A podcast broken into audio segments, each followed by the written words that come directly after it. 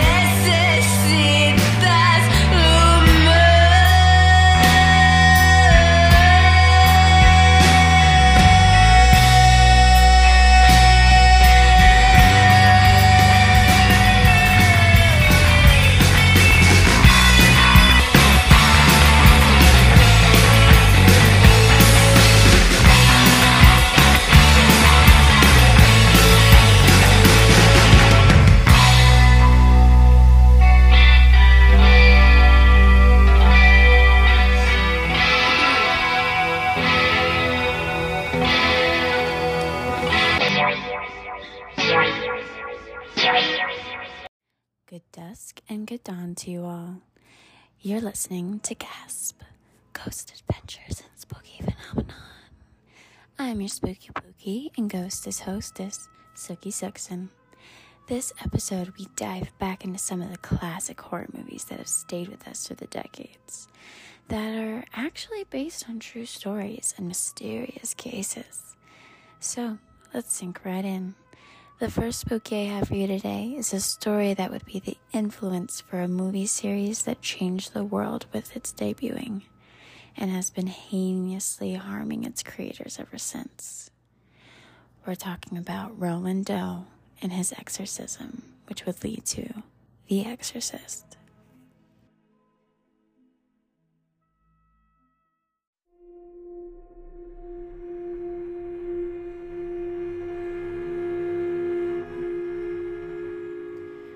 When researching this story, I found it pretty hard to nail down certain details and figures. There seems to be many accounts and opinions of what happened and why. Details like the age of the boy, the nickname given, even his actual identity seem to be split hairs. It's all so peculiar. This one particular expose I was reading started with this quote, and at first I was like, what? But as I was digging, it's actually quite perfect. Here it is. The spirit of the story is always the same, but the specifics are all over the place. This is Amy Garland from the Universitas magazine. John Waide, the archivist from St. Louis, St. Louis University for the past half century, was actually there to record it and says there's many variations of the story. In 1949, a young boy would shock the nation as an exorcism would be performed on him due to an apparent demonic possession. For over 70 years, he would only be known under the anonymous pseudonym Roland Doe, given to him by the priest for his own safety and privacy. We now know his name is Ronald Edwin Hunkeler. As he just passed away in the past few years, rest in peace. Um, it, his name was released to the public. It would be this case study that would produce a wildly popular book that would bloom an entire movie franchise that is still producing remix, remakes to this day. We're talking about The Boy Behind the Exorcist. In 1935, Ronald Hunkeler was born in Germany but moved to Maryland when he was a young boy. Around that, he was playing with his aunts when she introduced him to a Ouija board. As she was a spiritualist herself at the time, this was rather natural for the two.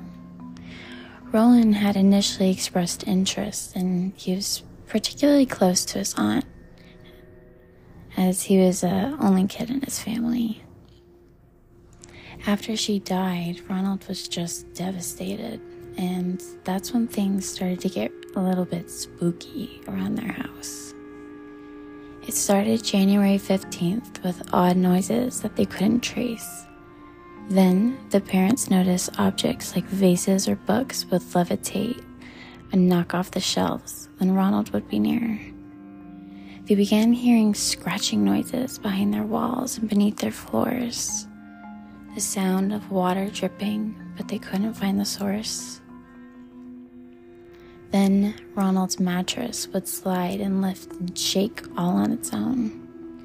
At first, they thought the activity was just his late aunt haunting them, as they had such a deep bond and were particularly religious in that aspect.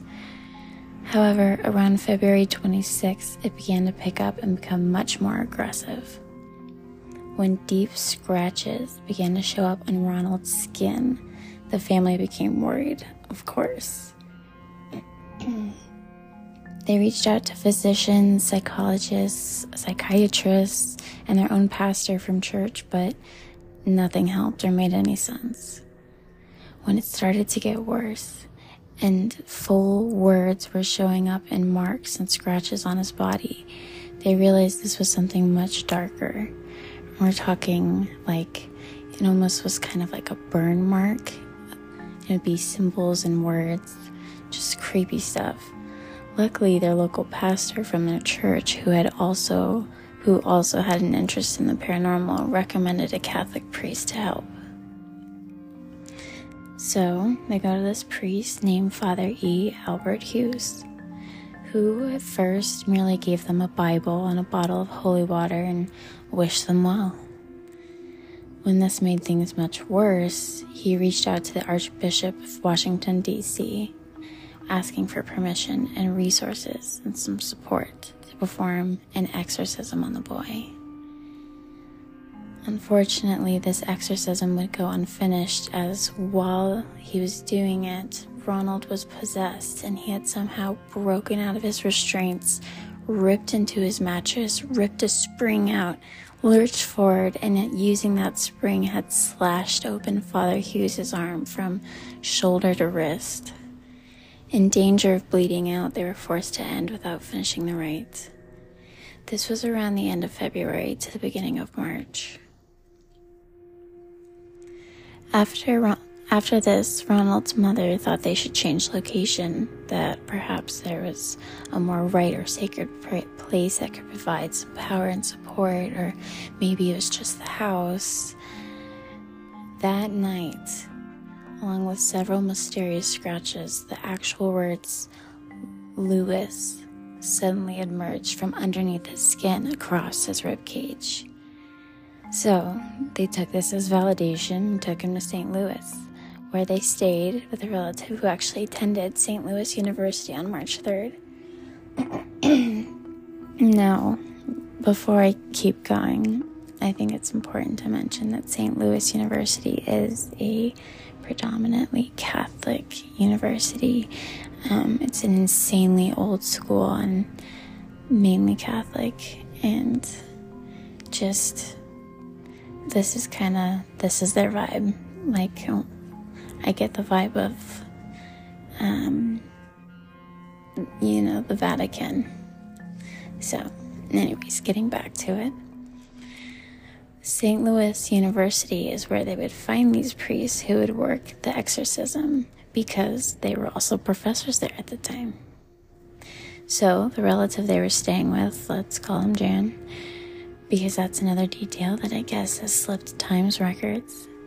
Anyways, she starts to bear witness to these strange scratching noises, furniture moving on its own, scratches on his body, and branding, which is what they called it when you they would see marks and words raise up on the boy's skin, kind of like a burn, like someone had like branded him with, you know, a cast iron and these this symbol or this word.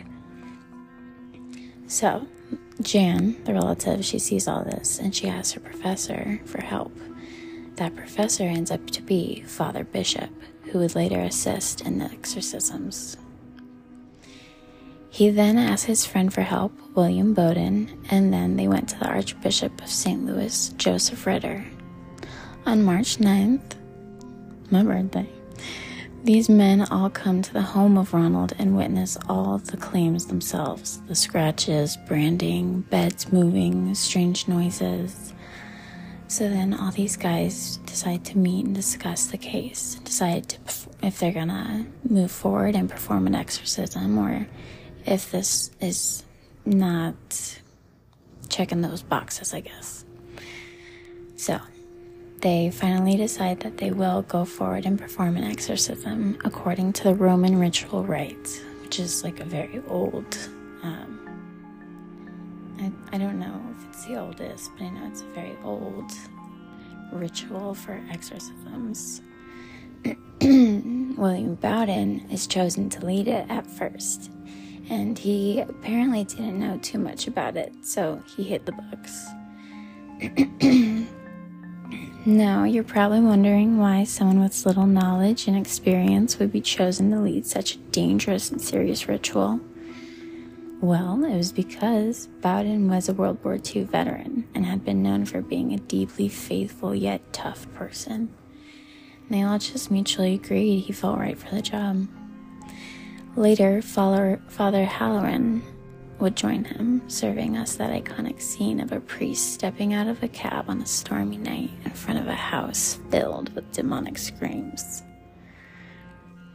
Except instead of one storming night, it was about 33 nights, give or take a night or two. The exorcism began March 16th at 10:15 p.m. and it went on until April 18th, just after Easter Sunday. It seemed to be that Ronald was completely fine and behaving, behaving normally during the day. And then also at supper time, everything was fine. But once he had put his pajamas on, something would shift his entire demeanor. He would laugh maniacally, speak, speak in a much deeper tone, speak vulgarly and cruelly to his parents and the priest. He would also spit on them and urinate them purposely. He would also apparently sing all the words in an unrecognizable voice to songs he had apparently never known before. The songs were Blue Danube, Old Man River, and Old Rugged Cross. Now, the songs kind of throw me and almost make me think maybe he was possessed by a spirit of someone that had been living and not a demon per se. Um, I say this just because Blue Danube is like this very well known classical composition by jo- Johann Strauss II. Um, it's bubbly and delightful. Um, just, I don't get demon vibes from it. but maybe he had to be there. I don't know. Like maybe he was like singing it in a creepy way. We'll never know. And then, like, Old Man River is a song about black Americans' hardship during slavery in Mississippi. Like, so I get, I get that it's like a, a darker song. But then, Old Rugged Cross, I mean, personally, I think the lyrics actually are pretty creepy if you listen to it. But it, I don't, that part checks out. But it's technically, it's a tender Christian song about faith and the cross's symbolism. I don't know, perhaps it's a mocking nature I guess we'll just really never know, but that detail kind of threw me. So during this, Ronald begins to become much worse. He starts having seizures, and the branding started appearing instantly all over his body. Uh, all this would go on all night long for hours, and eventually the entity would begin to fade, and Ronald would kind of just fall asleep and when he woke during the day, he never remembered the night before or anything that would occur during these exorcisms. And he was completely fine in himself. He would be moved several times, and the exorcisms occurred in many different places. Because um, this was kind of a conundrum for the priest as well. This wasn't like super typical exorcist behavior, but then during the night, it very much was. So I think everyone was really um, just mixed up on this. First, he stayed in his relative's home in St. Louis, uh, where he was living at the time. Then he was moved to Alexian Brothers Hospital, then back home. Then the bishop had it arranged for him to stay at the, Colorado, the College Church Rectory at St. Louis. Um, needed some exorcisms there, and it just it seemed to get worse before it really got better. Um, like they they tried baptizing him at this Colorado church rectory, and apparently that night he broke Father Halloran's nose during a session, and just seemed like it was a, a peak of his worseness. If that's that's not a word, but you know what I mean. Um, and ironically, all of this happening on April 1st. So this is all happening like very quickly, relatively, but also, I'm sure, in their eyes, very painfully slowly. Um, but Ronald ends up moving back to Washington, D.C. with a few bishops, April 4th. But then he ends up returning April 9th to St. Louis, where he heads straight for Alexian Hospital and he stays there until his final rites are performed the day after Easter Sunday. After this, he's completely fine and normal for his usual self and has not had any more problems since. He ends up living a super normal life, after which I'm sure feels so surprising. There's a lot of uh, there's a lot of poor souls that end up not surviving exorcisms. They can be so insanely dangerous. That's why they are so controversial, and it's just such a complicated subject, if you ask me. So, this is amazing. This is a miracle. It's beautiful. Chef's kiss. But another oddity, if you will. Um, but he, I mean, from there, I, I can't tell you too much because Father Halloran actually insisted on muting many details. He he goes forward with Washington Post to give an expose on the whole case, but he gives no names. He, you know, gives pseudonyms when needed to protect the family's privacy and of course their newfound peace. I get that. Um, but yeah, that's why I was unable to tell you his parents' name, his aunt's name, when she died. I mean, his relative at the university his own true name. There's even a, another name that some people throw out. Uh, it's it's just interesting. Another piece of the puzzle really makes the whole story intriguing, you know. Um, but uh, the bishops, when asked, stayed true to protecting that, and one even noted that he wanted to reach out and check on Ronald, but he just knew it was best if he didn't. He assured journalists, though, that he kept an eye on him in his own way, saying that if he was no longer living, he would know about it. Um, so that's sweet, I guess. Gotta love, you know, bishops looking out for a poor young man. I'm glad he's doing good. It sounds like he was able to live a completely beautiful, normal life after, and at least we hope so. We don't know without the record, but I like to think so. Up next, we're going to talk about The Exorcist.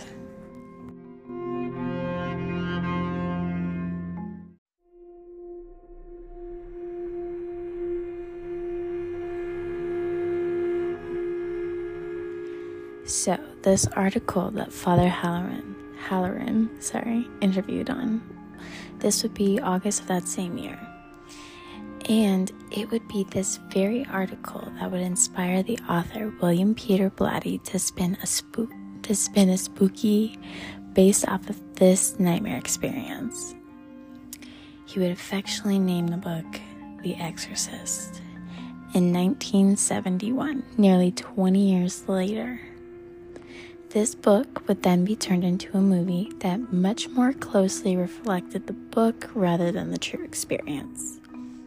Now, we're going to talk about those differences here. In the book and the movie, we see an 11 year old girl played by a 13 year old girl. So that is kind of a funny detail everybody disagrees on. Coincidence, similarity. She's named Regan, whose mother is a famous actress named Chris. Now, while Chris is working on a new movie, they move to Washington, D.C., same location. Now it's a new town, and they move into this strange old home where Regan finds and plays with a Ouija board where she meets a spirit pretending to be a friendly man named Captain Howdy. Pretty soon, Captain Howdy is the apparent cause behind some very strange disturbances around the house, like furniture being moved and strange noises.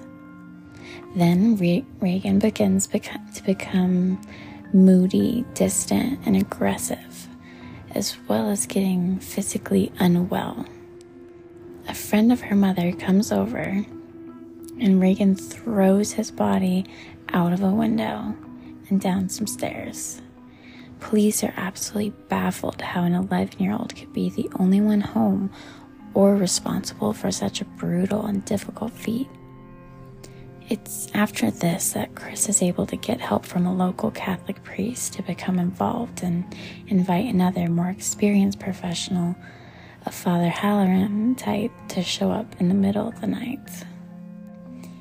The exorcism lasts all night until the final rites are performed, saving little Regan, but not before projectile vomiting, split pea food, split pea soup, and infamously spinning her head 360 degrees around while restrained and strapped to a bed. There is some obvious differences, of course. Instead of a young 11, 12 year old girl, it was a 13, 14 year old boy. But the fact that the age is kind of a different opinion is funny. Also, instead of a free spirited actress, Ronald's parents were not terribly wealthy and were very religious. The setting, though, some names are different, numbers were different, but similar details are interesting. The parents worried over their child who might be possessed by the devil. Well, who wouldn't be terrified by that? The Ouija board, the priest making a house call in the middle of the night. Well, that's just good storytelling. And sometimes truth is stranger than fiction. Thank God. Or perhaps not. Yeah? No. Well, you know what? He survived. So, yeah. Now, some interesting facts about the movie that are kind of all tied together when you look at it is that, first of all, they surpassed their original budget by three times at $12 million, but ended up making over $441 million in box office. Also, the movie was released in theaters. Not all theaters, because some places did not want it in Catholic places like uh, Boston. Not a ton of places, but some places would not release it. It was released December 26th, 1973, the day after Christmas, which just feels weird if you ask me. Also, what's weird is Ouija board sales actually went up after its release. Remember our Ouija board episode? How they had multiple uh, moments, if you will? Well, this was one of the biggest. Another really interesting fact is that because the director desired a cold set for the exorcism scene in Regan's bedroom, he wanted to actually see the actor's breath in the film. So they had a refrigerator kind of cooling that set and a man running the refrigerator. They try to keep it cold, I believe 40 degrees minimum. Um, but because of all the studio lights, they could only keep it cold for about three minutes at a time. So, to shoot the entire exorcism bedroom scene took an entire month, about 33 days. The same amount of time that the, that the real life exorcism took place. Which is very fucking creepy, if you ask me. Too coincidental. Now, this movie changed Hollywood horror films as well as the entire genre. This is one of the very first times we see something not supposed to be scary become downright terrifying. Children, more specifically, a little girl. Well, now it's a classic genre all its own. during this time, there was a lot of social tension. There was civil unrest, racism, the Vietnam War, Watergate scandal. There's a lot of crime and violence, the Manson family murders, many serial killers and cults surrounding this time. The music industry was taking on this rebellion into the cult bands like Black Sabbath, and people were genuinely scared that their kids were signing the devil's book. So, the timing of this movie, let's just say it was fucking immaculate. People were popped off by it. Not just in popularity, but genuine fear but not even that. This movie came with its own victim list. Now, the reason for the Christmas time release, as well as the budget that ran three times over, was all due to bizarre happenings and accidents that kept running production back and kept delaying the film from its original desired release date. Like the demon statue of Pazuzu, which is used in the beginning of the movie, was somehow shipped to Hong Kong instead of Iraq, which delayed them two weeks. Production was delayed six weeks due to a bird flying into a circuit breaker of the house, causing a freak fire that burned down the entire set, except Regan's room, where the exorcism scene would take place. Ugh. Too coincidental, I'm saying. Now, during production on set, the actresses who played Chris and Regan both suffered serious back injuries that induced lifelong conditions. Linda Blair, who played Regan, who was 13 at the time, was not properly strapped into her restraints and harnesses in the rocking and levitating bed scene. When she fell hard onto the bed, she actually fractured her lower spine and because of this, developed chronic back pain and scoliosis for life. She has also developed an aversion to cold after spending so many long nights in a bedroom set to below 40 degrees at all times while wearing a thin little nightgown and sometimes long underwear. Now, Ellen Burstyn, who played her mother, Chris, she had fractured her coccyx when she had uh, during the scene where Regan is masturbating using a crucifix, which, side note, that just seems like too much. Like, it's a scary movie. It just, that part for me, and uh, apparently a lot of people, it just felt too long, too disturbing, just icky. Luckily, a different actress did play Regan for that scene, as well as the scene where she fist Karaz, so we have that, but yeah, personally, I just, I'm like, we just take that out? Anyways, getting back. When she's doing this, the mother's trying to stop her, and in return, Regan bitch slaps her across the room and she smacks into the wall and slides down. In doing this, she genuinely broke her coccyx and had to be on crutches for like two weeks after this. Or, sorry, no, she was like bedridden and then on crutches. So, this, of course, delayed delayed shooting much more. Uh, to make it creepier, the actual scene takes where the, both of these actresses were seriously injured. Those are the ones that are currently used in the movie. So, those reactions of pain and anguish you see, yeah, those are real, genuine reactions. Ugh. It just makes it so much fucking scarier. But, but like in a bad way. Anyways, getting back. I'm just saying, The Exorcist is like low key a smut film. Like, let's be real. Anyways, getting back. Both of these injuries also set back and made production significantly slower and much more difficult. I mean, these are people's jobs and the lines, also. Now, production was delayed. Uh, I, I couldn't find for how long, but at one point, there was somebody that had a carpenter when they were trying to rebuild sets. He cut off his own thumb, like all the way off. Like he didn't just like cut himself deep. Oh man, you need stitches.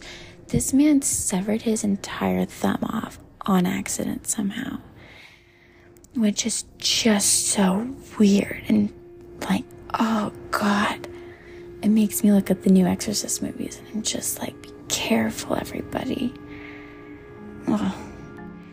Anyways, it's not just freaky injuries. Like, there was people that died. The actor Jack MacGowran, he plays the friend of Chris Burke. Uh, sorry, the friend of Chris. His name is Burke Dennings.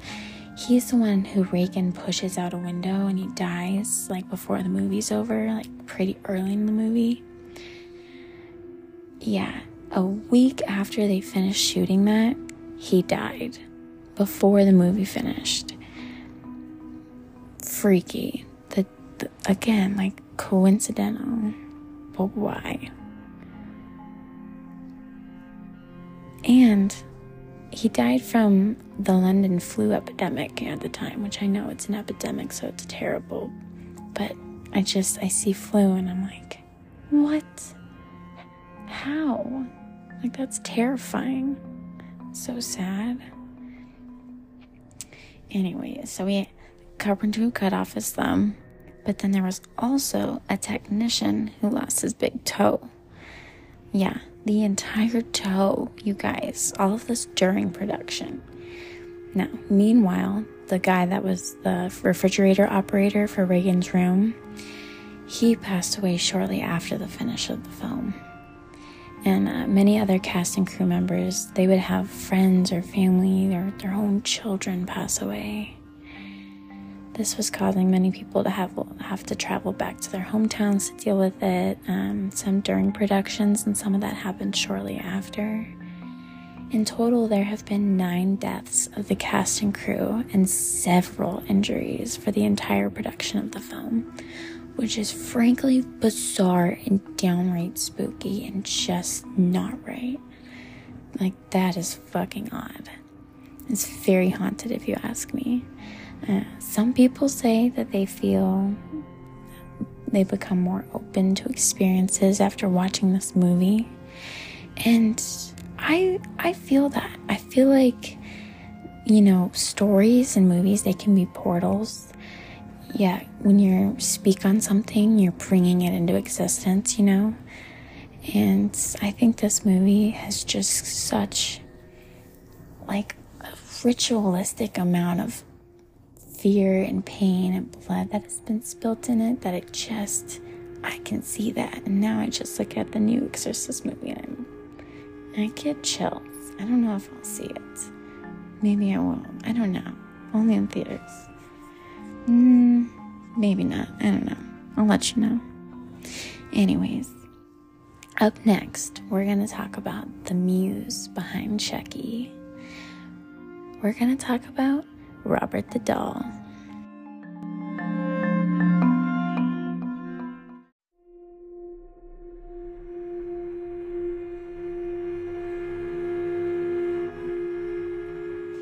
Now, this movie is based on a real doll considered to be possessed, but by what, no one really knows. The events in the movie, well, they don't exactly match up to the ones in true life. But the similarities are still unsettling. Don't worry, I got you. In the movie, Chucky influences Andy to trouble and bad behavior, but Chucky himself was the one physically attacking people with knives, windows, and more.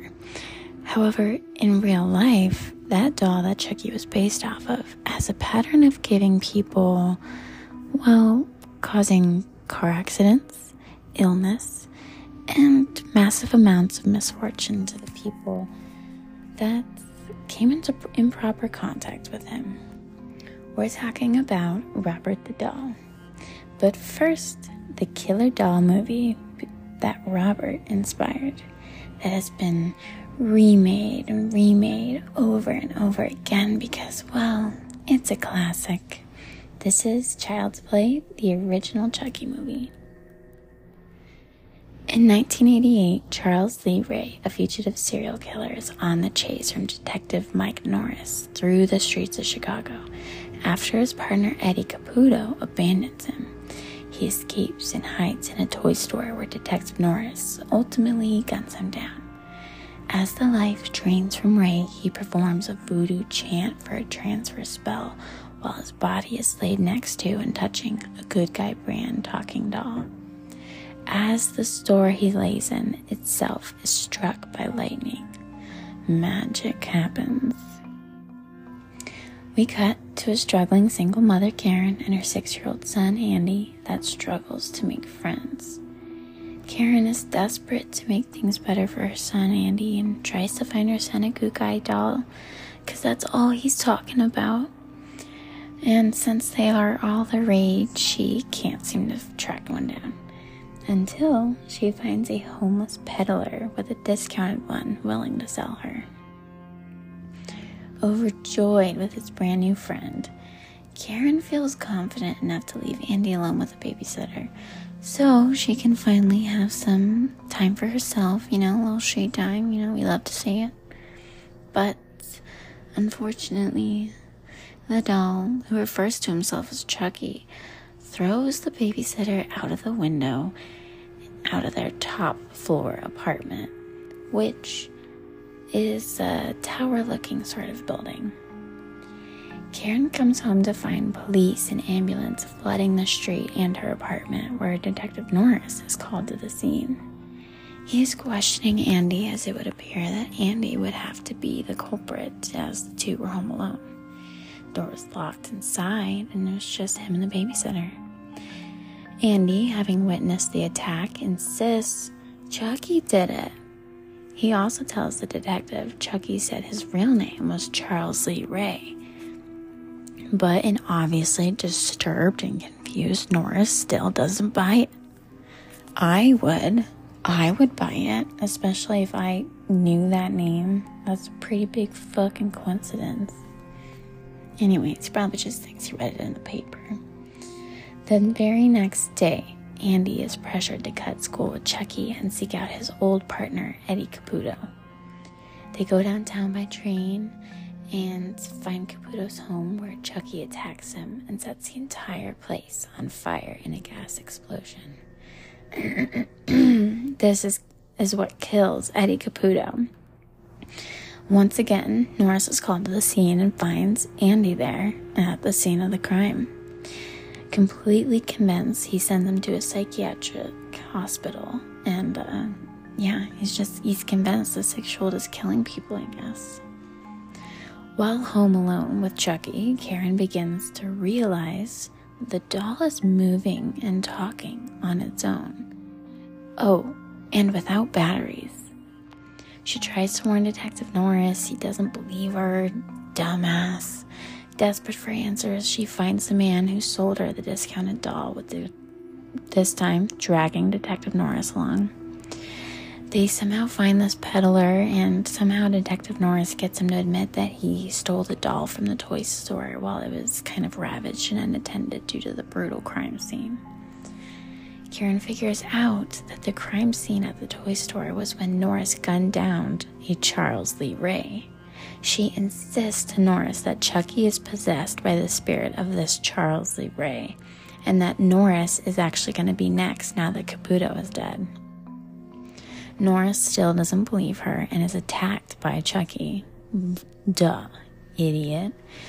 But luckily, he shoots Chucky and he causes him to bleed. Chucky escapes to seek out his voodoo mentor, tortures him until he tells him why he's fucking bleeding.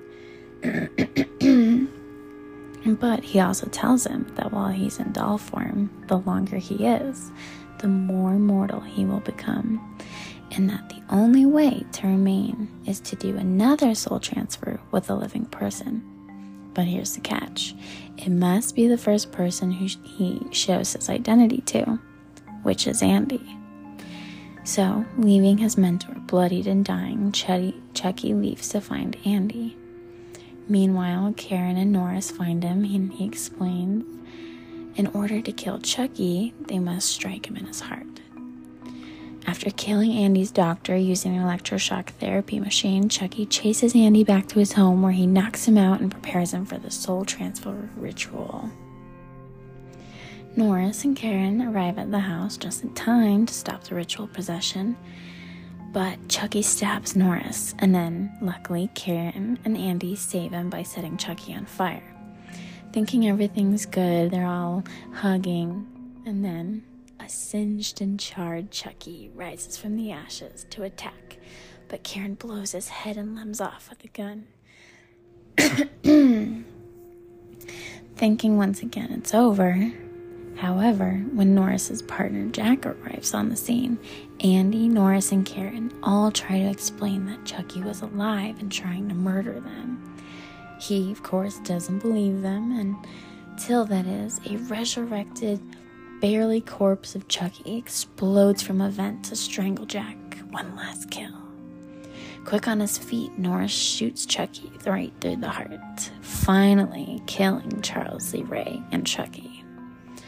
As they drive Norris to the hospital, little Andy stares, traumatized, out the back window at the remains, anxiously feeling like it wasn't really over.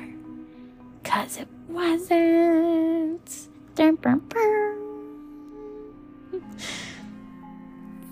Now to the doll that was the spooky muse to it all.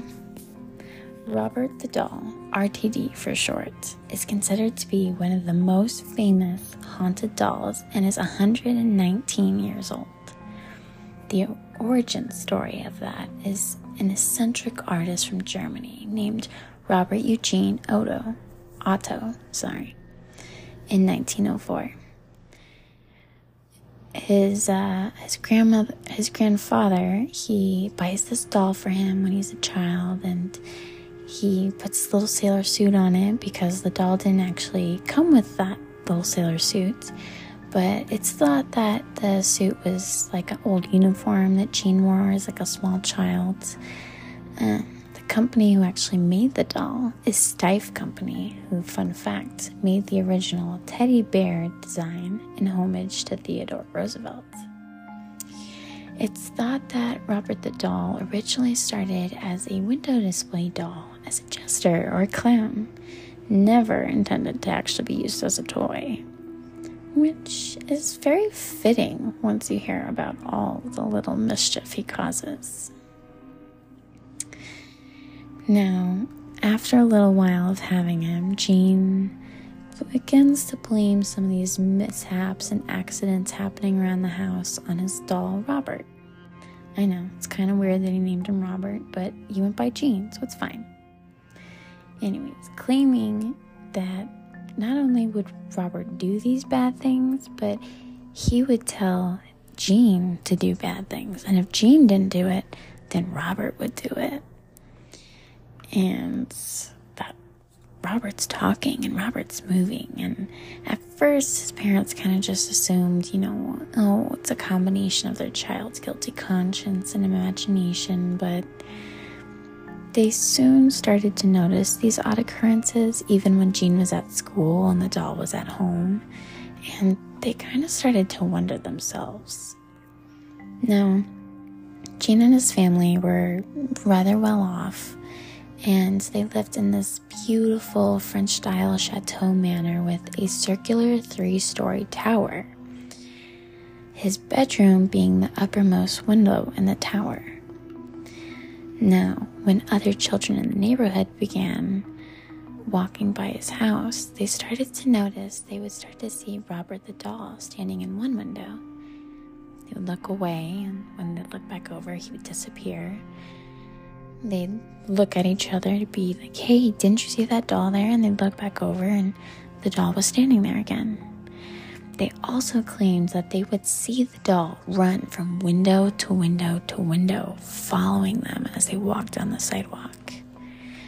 Naturally, because of this, children began to avoid crossing by Gene's house completely and would just not go that way if they could help it. Or if they had to go that pathway, they would cross to the other side of the street if they had to. Gene's family stayed in Key West, Florida, and that's where this house was. And he stayed there until he went off to study art in New York and then in Paris, where he eventually met and married his wife, Annette Parker. They would marry in Paris in 1930. Afterwards, the couple moves back to Robert's family home and lives there for the rest of their lives. Side note, they call this house the artist's house probably because he was an artist, but also because it's so beautiful. Please, I, I insist.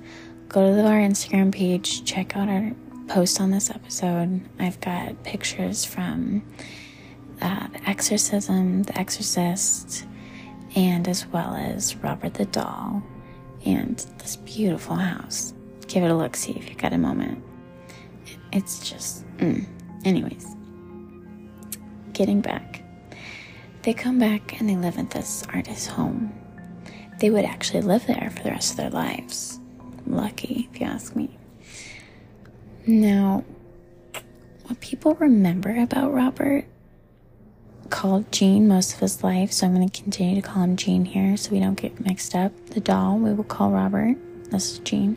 What people remember about Gene was that ever since his grandfather first gifted this doll to him, they had been extremely close and practically inseparable.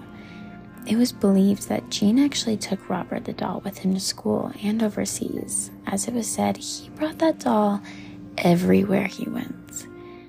Many people would say the relationship was rather unhealthy, as they recall him talking about the doll in first person, treating it like it was just a genuine live human being with him. Some people even recall hearing Gene talk to the doll and respond back to it as if it was talking back to him. Robert Gene Otto kept the doll with Annette until his passing in 1974, and then Annette kept the doll but passed two years later, both from natural causes. When the house was sold shortly after this to Myrtle Reuter in 1974, she inherits Robert the doll and seamlessly becomes his new caretaker. When Myrtle had visitors, they claimed to hear footsteps, but little tiny footsteps like kids, but Myrtle didn't have any kids. There's no children living with her. They would hear these little footsteps pitter patter around upstairs in the tower, and they would hear giggling through the house like it was just in the next room or just up and down the stairs. It's just disturbing if you ask me. Like maybe it was cute to her, but I would just be freaked out by that.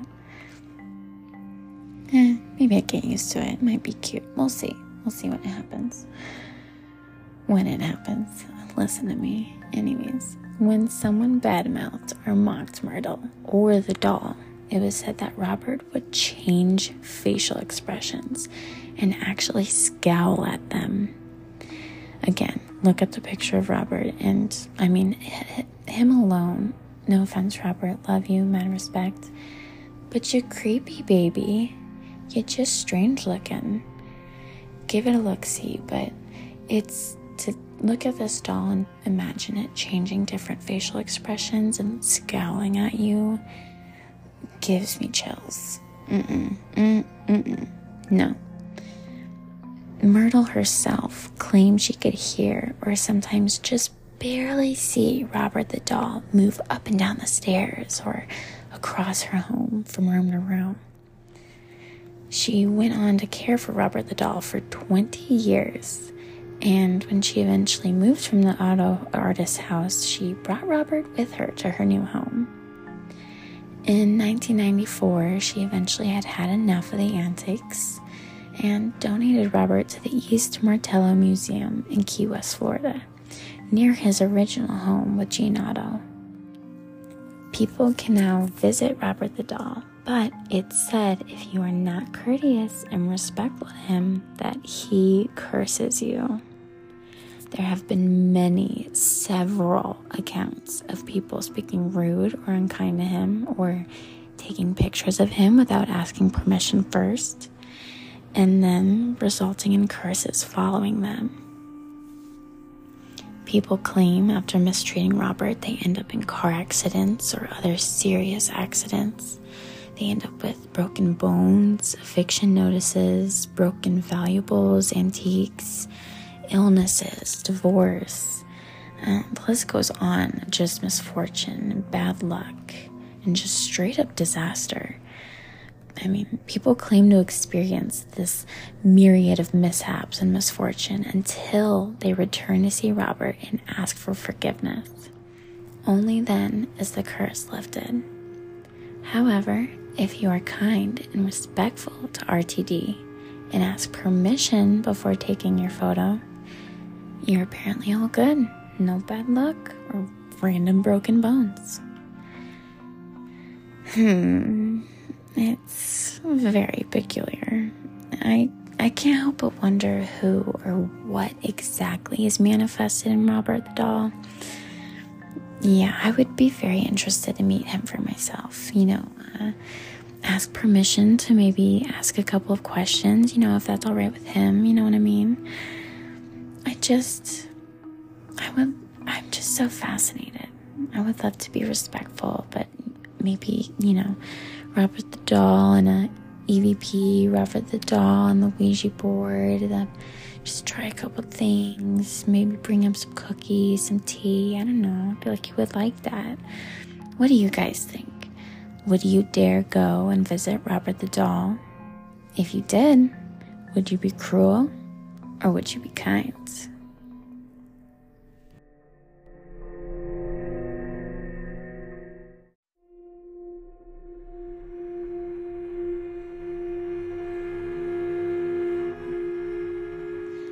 Right, this is a Robert the Doll experience or encounter, if you will, that I actually pulled off of Reddit. Excuse me, bong loads get the best of my throat. Um, it was posted by a user, RomsK4V, two years ago. Here it goes. Back in 2017, I was 14 when I went to Florida with my family for three weeks of beaches, pools, restaurants, and local foods. The kind of holidays I will never live again. And one evening, I was on YouTube and I was watching a video of Squeezie, my favorite video- videographer at the time. And in this video, he was telling the well known story of Robert the Doll. The story begins at the turn of the last century when the African maid of the Otto family, rich Floridian aristocrats, gives the doll to their son Robert. From the beginning, Robert falls in love with his doll and never leaves it, so much so that he changes his name for Eugene in, in order to, for his name to have its own real name. But legends quickly circulate about this doll, and it's said that the maid practiced voodoo magic and bewitched the doll to harm the family. Some of the family's guests ran out of the Otto's house swearing that the doll had tried to strangle them. Eugene's parents discovered bruises and burn marks on the child, a child who amuses himself speaking casual chatter with Robert by alternating his child's voice to be the voice of the doll. Hoarse, almost superhuman, almost diabolic. In short, the Robert doll scares the whole neighborhood. Jesus, that was me. Sparing all the scary details that set the context of my story, Eugene ends up dying alone with his allegedly haunted doll. Okay. At the end of the video, Squeezie announces that the doll can now be seen in a museum in the United States at the end of the at the Art and Historical Museum in Key West, Florida. Stunned by this news, I looked to see if this information was true, and God, it was. I immediately told my parents, asking them if we would be passing through Key West on the trip, and of course, on the last three days, just before returning to France, we would make a diversion to Key West, so it was decided. I would meet Robert the Doll on the last full day of our trip. Key West is the southernmost city in the United States. You have to take a highway bordered on both sides of the ocean, so it is an extremely isolated pre island. As a result, the local folklore is extremely strong, and Robert is known to all besides to justify a mistake. The local children used to say, Robert did it. The last day came, and with excitement, my family and I set off for the museum. It was a very dilapidated and unwelcoming fort, hollowed out by the time, the wind, and the sea, with seagulls eating the corpse of the siblings in the car park. Oh god, they're siblings. Okay, so seagulls eating their own. Seagulls eating seagulls, I guess. Yeah. We enter, and a redheaded lady in her fit 50s is at the reception. We talk to her to find out about the museum, and incidentally, to find out about Robert from the most qualified person, the museum guard. There, we don't joke with Robert. To take a picture of him, you have to ask him a question and wait for his answer. Some say that a bright reflection in his black eyes means a positive answer. The lady warns us that some people weakly disrespect the doll. Some people weakly disrespect the doll, and it ends up sending a letter of. Po- and it ends by them. Sorry, I'm flipping here. Apology to Robert at the museum so that he will stop the mischief. She adds that there is a video of a man hitting Robert's glass. This man died later that day in a road accident. We, I, little French that I was, naive, naively asked if I could ask Robert if I could ask Robert to take a picture of him. As advised in French in a foreign language, and what did the lady reply? Try it, you'll be the first. We started the visit. My family and I were really enchanted. We were like crazy. We explored all the corners of the fort in search of Robert, apprehending all uh, apprehending all the same our meeting. We pass old cannons, military costumes, old rusty weapons. We turn down a hallway, and on our right, there he is, Robert, the century old doll accused of being the reason of multiple unexplained deaths in Key West, the inspiration for the Annabelle and Chucky dolls, the main subject of Squeezie's horror video. Here we are, face to face. The doll is tall, sitting on a chair and enclosed in a glass cage. Behind him, letters of apology from multiple countries Mexico, Germany, Qatar, all written in English and imploring Robert to break the curse he has cast on them, which dissuaded us from being impolite. I take my courage in both hands and say, Hello, Robert. I am from France and will be delighted to take you in picture. Could I? In French, a word first. A world first. I d- I'm sorry.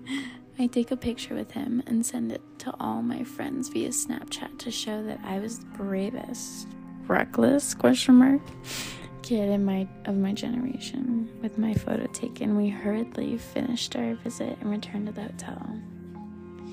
The next day, the day of the big departure, we don't have breakfast because of the lack of time. Pack our bags climb into the car to Miami, where we'll take a plane to France in the afternoon. At 11 o'clock in the morning, we come across a Wendy's, a fast food specialized in breakfast. Sorry, side note. I love that they're French, and I just love seeing American perspective through foreign. It's just so interesting. Anyways, back to this. At 11 o'clock in the morning, we come across Wendy's, a fast food specialized in breakfast, so we stop there to eat. We sit down, order, wait, receive, eat, and pay for our order. When we finished our meal, we go back to our car and we are shocked to find it in a really abnormal state. All the windows are broken except the front one. There is glass inside our car as much as outside, meaning that the windows exploded and were not just smashed from the outside. And more disturbing, our suitcases are intact. My headphones that were on the back of the seat are still in the same place they were when I left them.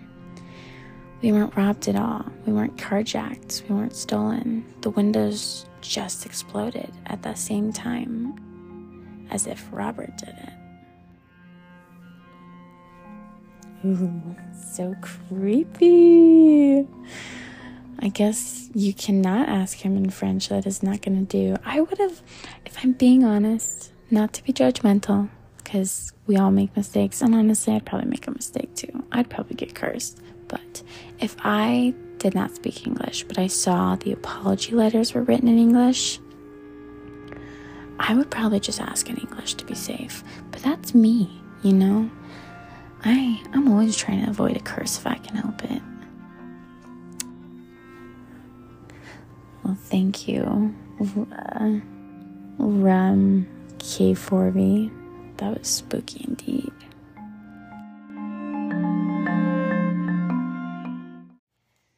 Well, that's my gasp for you all. I hope it tickled your goosebumps and left your brain spinning for the night.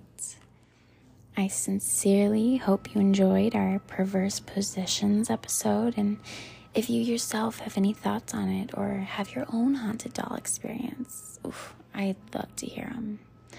Also, if you just have your own haunted experience in general, alien encounter, cryptid creature feature, uh, really anything paranormal, strange, or unusual, anything unexplained, please send it to me. Can go ahead and send all of those stories to me personally. My email is sukisuxen at gmail.com.